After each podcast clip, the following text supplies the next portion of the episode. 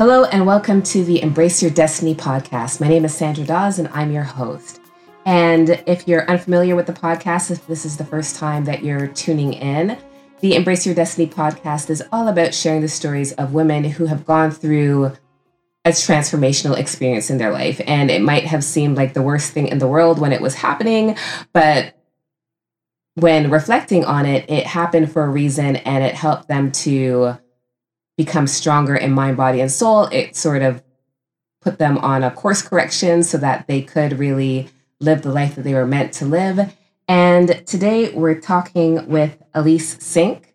And Elise, back in 2017, August 12th to be exact, Elise's mother woke up fully paralyzed by an undiagnosed illness. And having just completed her master's program, Elise soon found herself returning to her childhood home to take care of her newly disabled mother.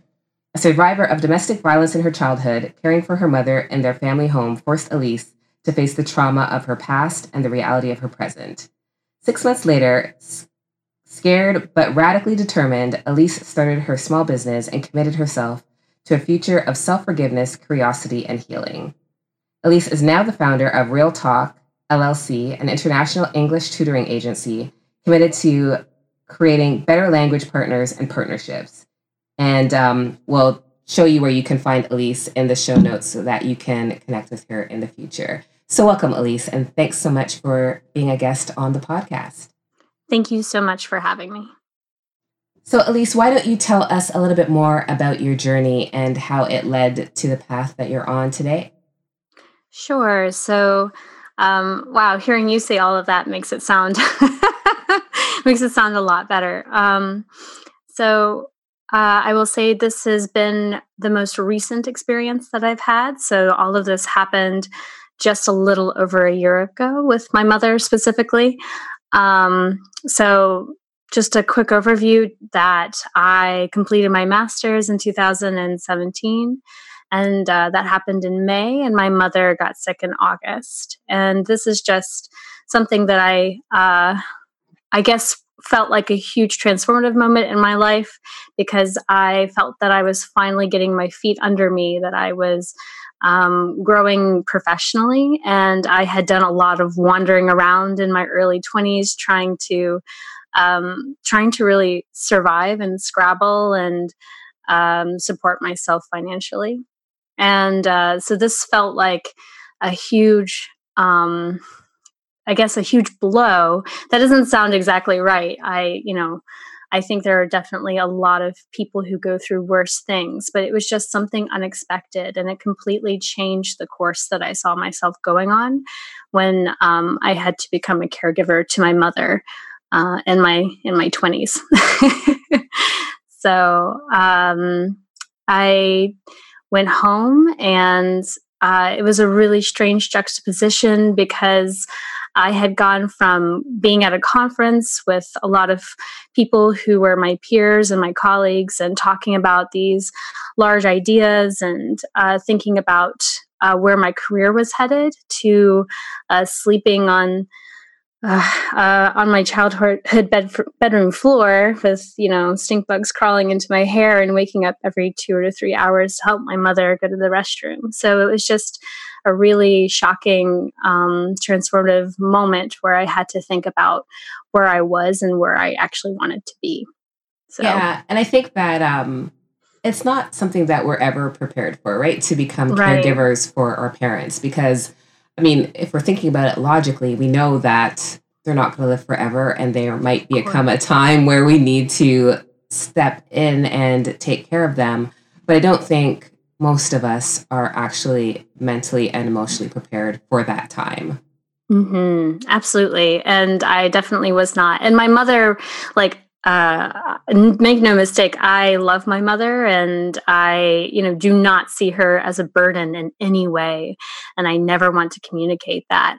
Uh, and that was definitely one of the huge uh, transformations that happened was having really honest conversations with my mother that I don't think would have been facilitated, uh, at least not this early, uh, I guess, after the events uh, about you know what happened in my childhood and you know how what her experience of it was. And just this kind of event really opened up pathways to healing that i don't i think were very much closed at the time. And you know the unexpected unexpectedness of it for both of us was the shared experience because um, I certainly didn't expect to come and live in my, you know, in my childhood home and to, go through this experience with her. And she definitely did not expect to have that experience. And, um, you know, I definitely much harder on her than me, uh, just physically speaking, especially emotionally, mentally, and physically. Um, but I, I I think when when it's happening, uh, it's very much hard to see the positive and good in it. Uh, so I don't want to be I don't want to be Pollyanna about it. that makes sense. right. We're not looking at it through total rose-colored right, glasses. Right. but at the same time it was an or is an amazing opportunity for healing, right? Because because of the illness and because you're her caregiver right now, you have that time where there's no distractions to have those honest conversations, which I'm sure wasn't or isn't easy, but definitely necessary, right? Absolutely. Um, I think I think that as we're as we're growing up, we don't, you know, our relationship with our parents is very different. And I, you know, the relationship that I have and had with my mother was always in a caregiving role um, because my father was um, was abusive towards both of us. So I I think it was easy for me to step into this caregiver role as an adult, but there was also another element to it where we had to address that pain and I had to grow as a person so that um, you know we could have those kinds of conversations because otherwise it was going to it was going to break both of us. It was going to break our relationship. And so i think this type of situation forced both of us to become better people and to recognize the hurts that we had experienced in the past. And it's definitely ongoing. This is a very recent event, so uh, I'm definitely learning a lot every day. But um, being her caregiver actually made me a better person. I feel like um, made our relationship stronger. Uh, helped really. Uh, you know, like at three in the morning, we're having these conversations that I couldn't imagine even broaching a year ago. So um, it was just, it was definitely a transformative uh, experience and is an ongoing experience. So, and what kinds of tools, if any, have you used to help you cope? Because mm. I mean, you're running a business as well as taking care of your mom. So I can't imagine, you know, yeah, how it must feel because those are two very big balls to be juggling. Yeah. So I was very lucky to actually the the day before I traveled down and to my hometown, which I can't stress how small it is. It is very small. I had to take uh, a bus to another bus to a car to be able to get to my hometown.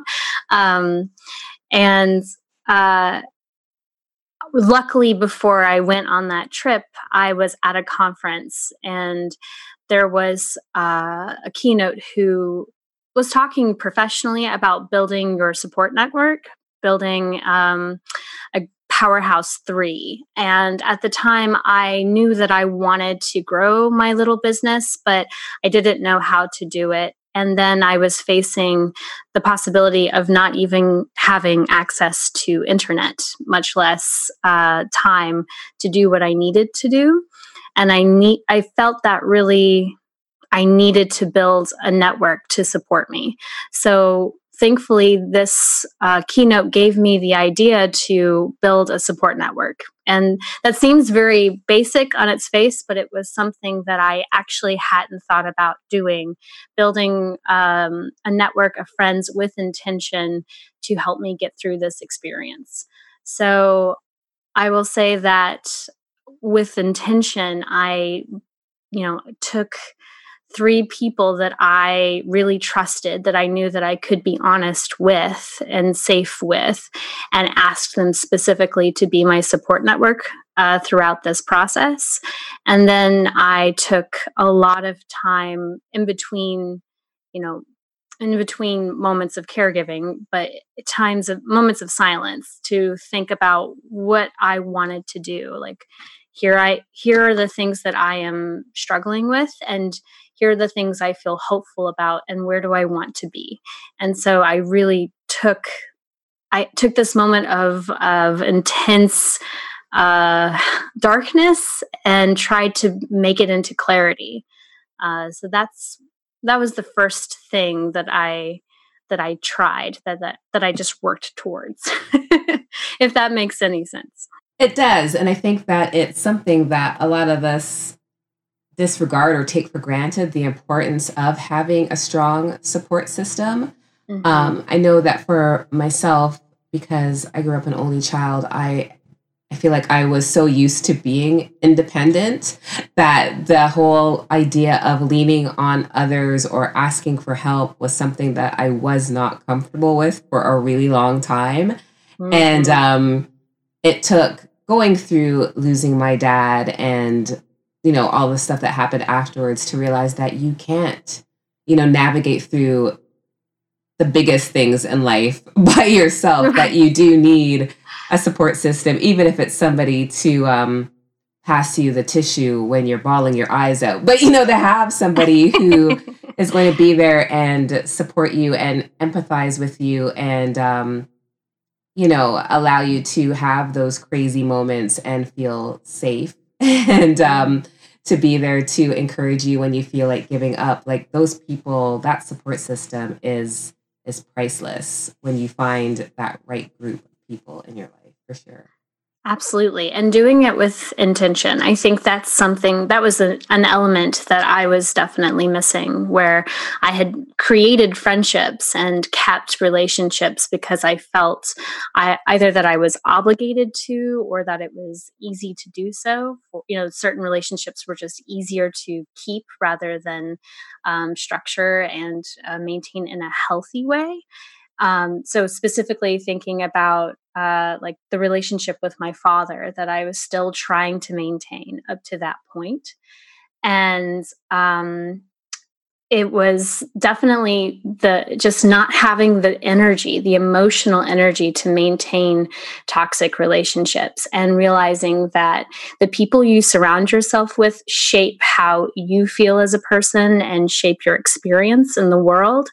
And so definitely this experience forced me emotionally to uh, look at my relationships with people and prioritize them and to say, okay, this person is a positive force in my life and I want to cultivate that relationship and I want to ask them for help. Because asking is is really vulnerable and hard to do for me at least. So uh, yeah like uh, I think, especially if you're independent, uh, I can imagine as an only child, you have a lot of independence. Um, it can be hard to remember that you're not alone and that you can ask for help in very difficult uh, moments. Totally, and um, mm-hmm. I think that for me, the the challenge was, as you talk about your dad, is mm-hmm. that sometimes it is family members mm-hmm. that you do need to keep your distance from, cut off completely, whatever. And um, it's that whole that uh, discomfort that comes with making those types of decisions because you know that there are going to be there are going to be people who judge you for that you know mm-hmm. like that's your father or that's your mom or that's your brother fill in the blank and how could you not want to have that person in your life and i think that it's it's a hard thing to do, um, but it's often a necessary thing to do. And it's just about, as you say, having intention behind it and being okay with the decision and not allowing, you know, the opinions of others to make you feel guilty or bad about the decisions yeah. you've made. Yeah, and sometimes that person is yourself, right? Like I I know at least for me it was like, well this is my father and you know, even if he wasn't particularly kind all of the time, that doesn't mean that he wasn't kind some of the time. And uh, so there was definitely a conversation that I had to have with myself and my therapist where it was like, yeah, it's actually okay not to have this person in your life. It's okay to say, no, thank you. I don't, I don't want to maintain this relationship anymore because it isn't positive for me or for the people around me. Um, and it sounds easy to say, but uh, like you said, it's incredibly difficult to implement. Um, and so I'm, I'm still definitely learning um, learning through that process. It's I don't want to come off as sounding like I've cracked the problem. Right. that the issue is over with. I've over solved with. it. We're good. We're moving on to the next thing. Done. All good. Solid. right. Yep it's a, definitely everyday process. Um, for example, my birthday was in July, and this was the first year that my father didn't contact me for my birthday um, in some way, shape, or form, either through a mystery box or an email or a phone call. So um, it was, I was surprised by how much that impacted me, I guess. Um, even though we don't have a very deep connection, uh, that still uh, affected me in a way that I didn't anticipate. And so being able to turn to my support network and share that experience um, and remember that I don't have to shoulder that experience alone, uh, that was also new and uh, very eye opening, be the right word. yeah. And you know what? I appreciate you saying that it isn't um, a done deal, that you haven't solved the issue, that it is a work in progress, because I think that that's so important to remember that, you know, these things that we're going through, they are, it's a journey and mm-hmm. it's not like there's a final destination. And I think I said this in another interview that I remember being told by a business coach once that, you know, you get to, you know, you, you make progress, you, you know, you feel like you're moving on and getting you know, to the next level. But she said, you know, new level, different devil. So it's not like you're ever done with things, right? So you'll yes. get through something and you'll feel like you've got your a good handle on it. Mm-hmm. And then something will happen that reminds you that the work isn't done yet. And mm-hmm. I feel like mm-hmm. I'm actually find it humorous now when that happens to me that it's like, oh yeah, I got too cocky and I really thought that I was done with this, but clearly I have more to to to do. And I feel like a lot of the issues that we have especially because a lot of them started when we were kids it's like an onion right? So you're peeling away these layers and you think that you're finally at the end but there's another layer. Never ending onion. Yeah yeah exactly. It's a perpetual onion.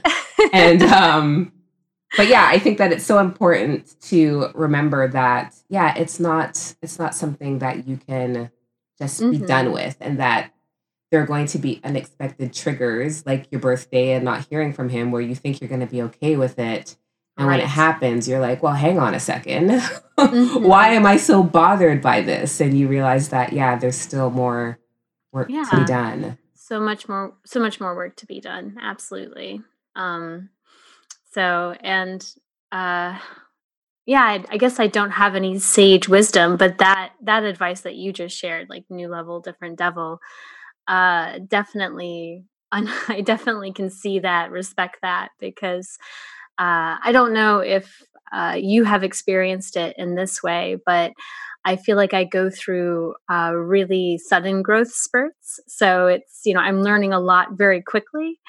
Um, and uh, definitely it feels like you know once i i've reached a moment of stasis a moment where i can breathe uh, that's when the next surprise is is literally around the corner. So totally. Yeah, yeah i would say that that has been my experience as well.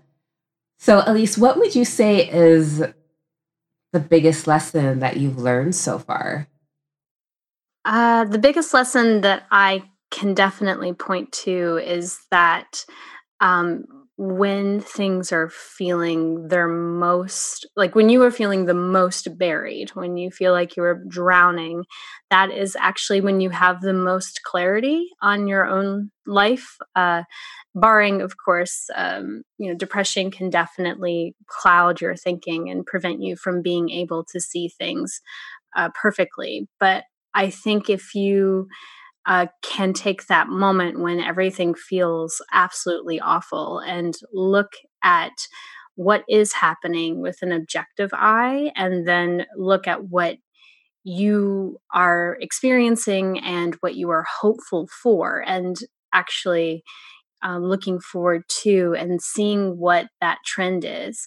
You can have some very honest conversations with yourself. You can kick off the bottom and get back to the service the surface essentially. Um, so using moments of of drowning to seek clarity is my biggest lesson and that's what pushed me to actually make the business happen because prior to that I had played with the idea and I had said to myself, well, like this will be so much work and I, I don't think I can do it. I, I don't have I'm not a business major. I don't have the chops to do this. Like, uh, it would be fun, sure, but I, I can't do this. And, um, you know, when when this incident happened with my mother, when I realized how quickly things can change, I had that moment of clarity where I realized if you want to do something, you need to do it today because honestly, you may not have the opportunity tomorrow. So uh, that sounds a little dark. oh, but it is the truth, though, isn't it? Like it's it is the the ultimate truth is that nothing is guaranteed, and you never know when something's going to happen. So sure. you might as well. I, you know, yeah, I don't, I don't want to be dark about it, but oh no, I um one of the things I've said in workshops. Well, one of the things I suggest my clients do is um, write their eulogy yeah. you know, talk about how you want to be remembered. and, you know, I mean, how many of us want to really think about our mortality? But when you think about, you know, how you want to be remembered, what kind of legacy you want to le- leave behind, and then you take some time to think about how you're living your life today, then are you contributing to that legacy? And if not, what are you waiting for? Right? Because again, like you said, you never know what can happen or when it's going to happen. So you might as well get to work now. And so maybe I'm just as dark as you are, Elise.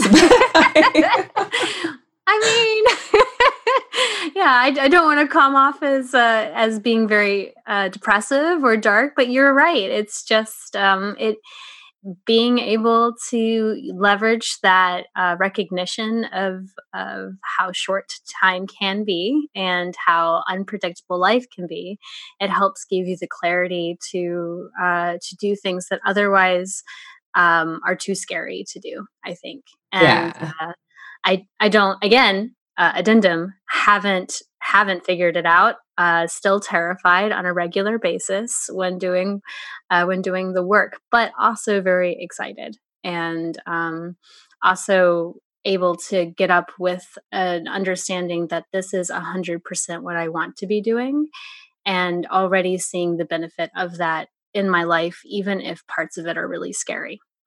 Um yeah, that's that's that's the truth.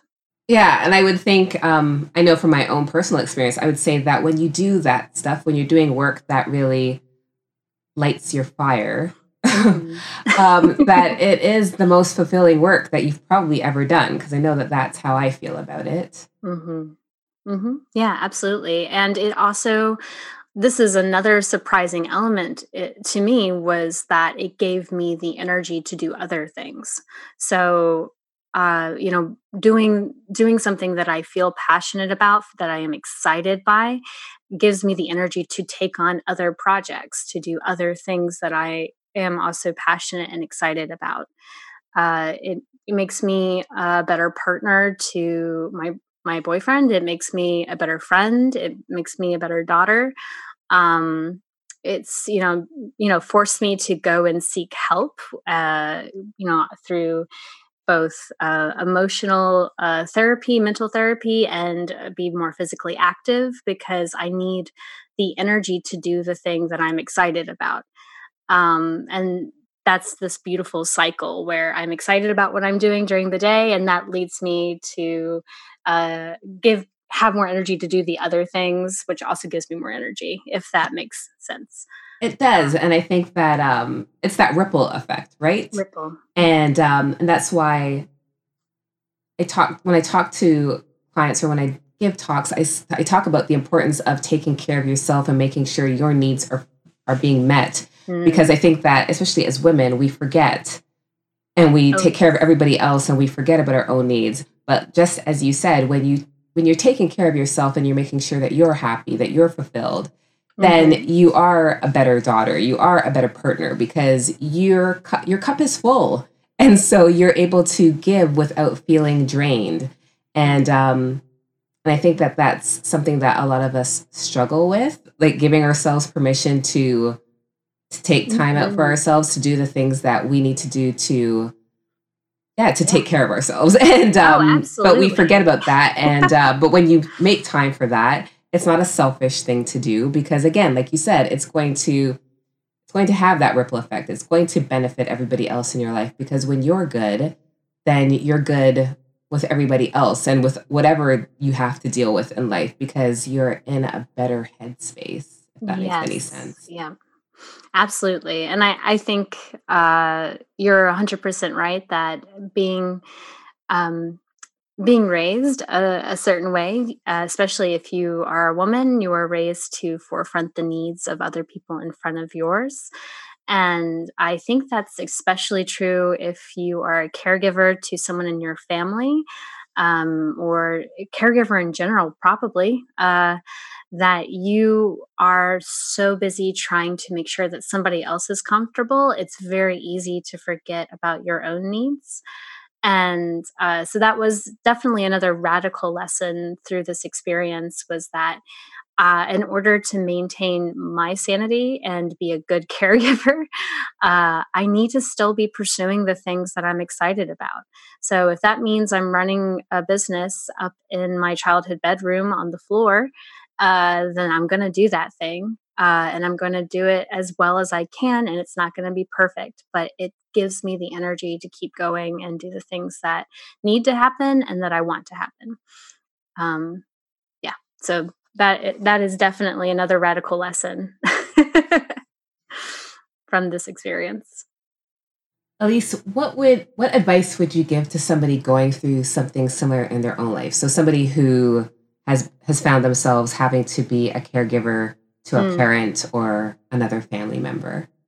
Yeah, I I mean, I can only share what has helped me and uh, of course and I think I count myself as very lucky in that uh, I was not the only person who ended up caregiving for my mother. Um, but my advice would be to remember that uh, this is temporary and that you get to dictate uh, how much of yourself you pour into this experience. And that your your experience your life your goals your dreams they still matter. Uh, and that you don't have to sacrifice the entirety of yourself into that experience. And that um, when things feel really overwhelming and really uh, scary that you can not you can you you don't have to be alone. You can have somebody beside you. And if that person is your friend if that person is your therapist uh, it is your you know your mother father uncle just recognize that you don't have to do that thing alone. And this is true in all aspects of life i imagine but uh, specifically in caregiving uh, it's impossible to shoulder such an experience by yourself. And um, I definitely could not have done it. Um, and was just very lucky that I happened to uh, stumble into such an awesome group of uh, um, people who helped me through that experience and are still helping me through. Uh, and so that's that's multi multi layered advice, I guess. and good advice all the same. I you know, and I think that the whole thing about asking for help, I think the big thing to remember is that it's not a sign of weakness. It's actually I think a sign of strength to be able to admit to yourself that you cannot do it on your own. Right. Yeah. and I I think this is very common with people who are independent, people who are single children, or just have always um, had this feeling that they can take care of themselves and others.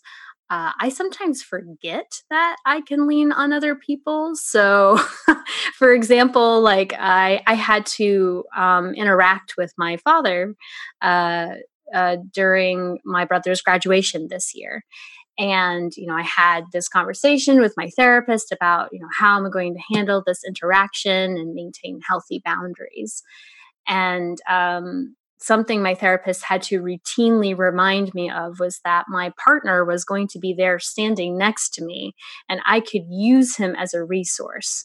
So I repeatedly kept going to this experience like, I'm going to do this alone. I have to do this alone.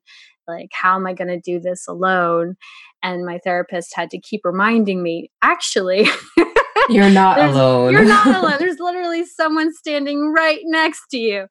So um, I think it's reminding yourself that sometimes there is literally someone standing right next to you, and you can lean on that person. Yeah, and, all you have to do is ask. You, yeah, you just have to ask right or establish establish some form of communication like if you know if you notice that i am not calling you or texting you as regularly as i used to i may need a little extra help or love. Yeah. So recognizing those patterns too that's t- that takes a little bit more intention but um an awareness. an awareness but uh, it, it's important to do because uh, if you can build that support network, it makes your life and their life also much easier.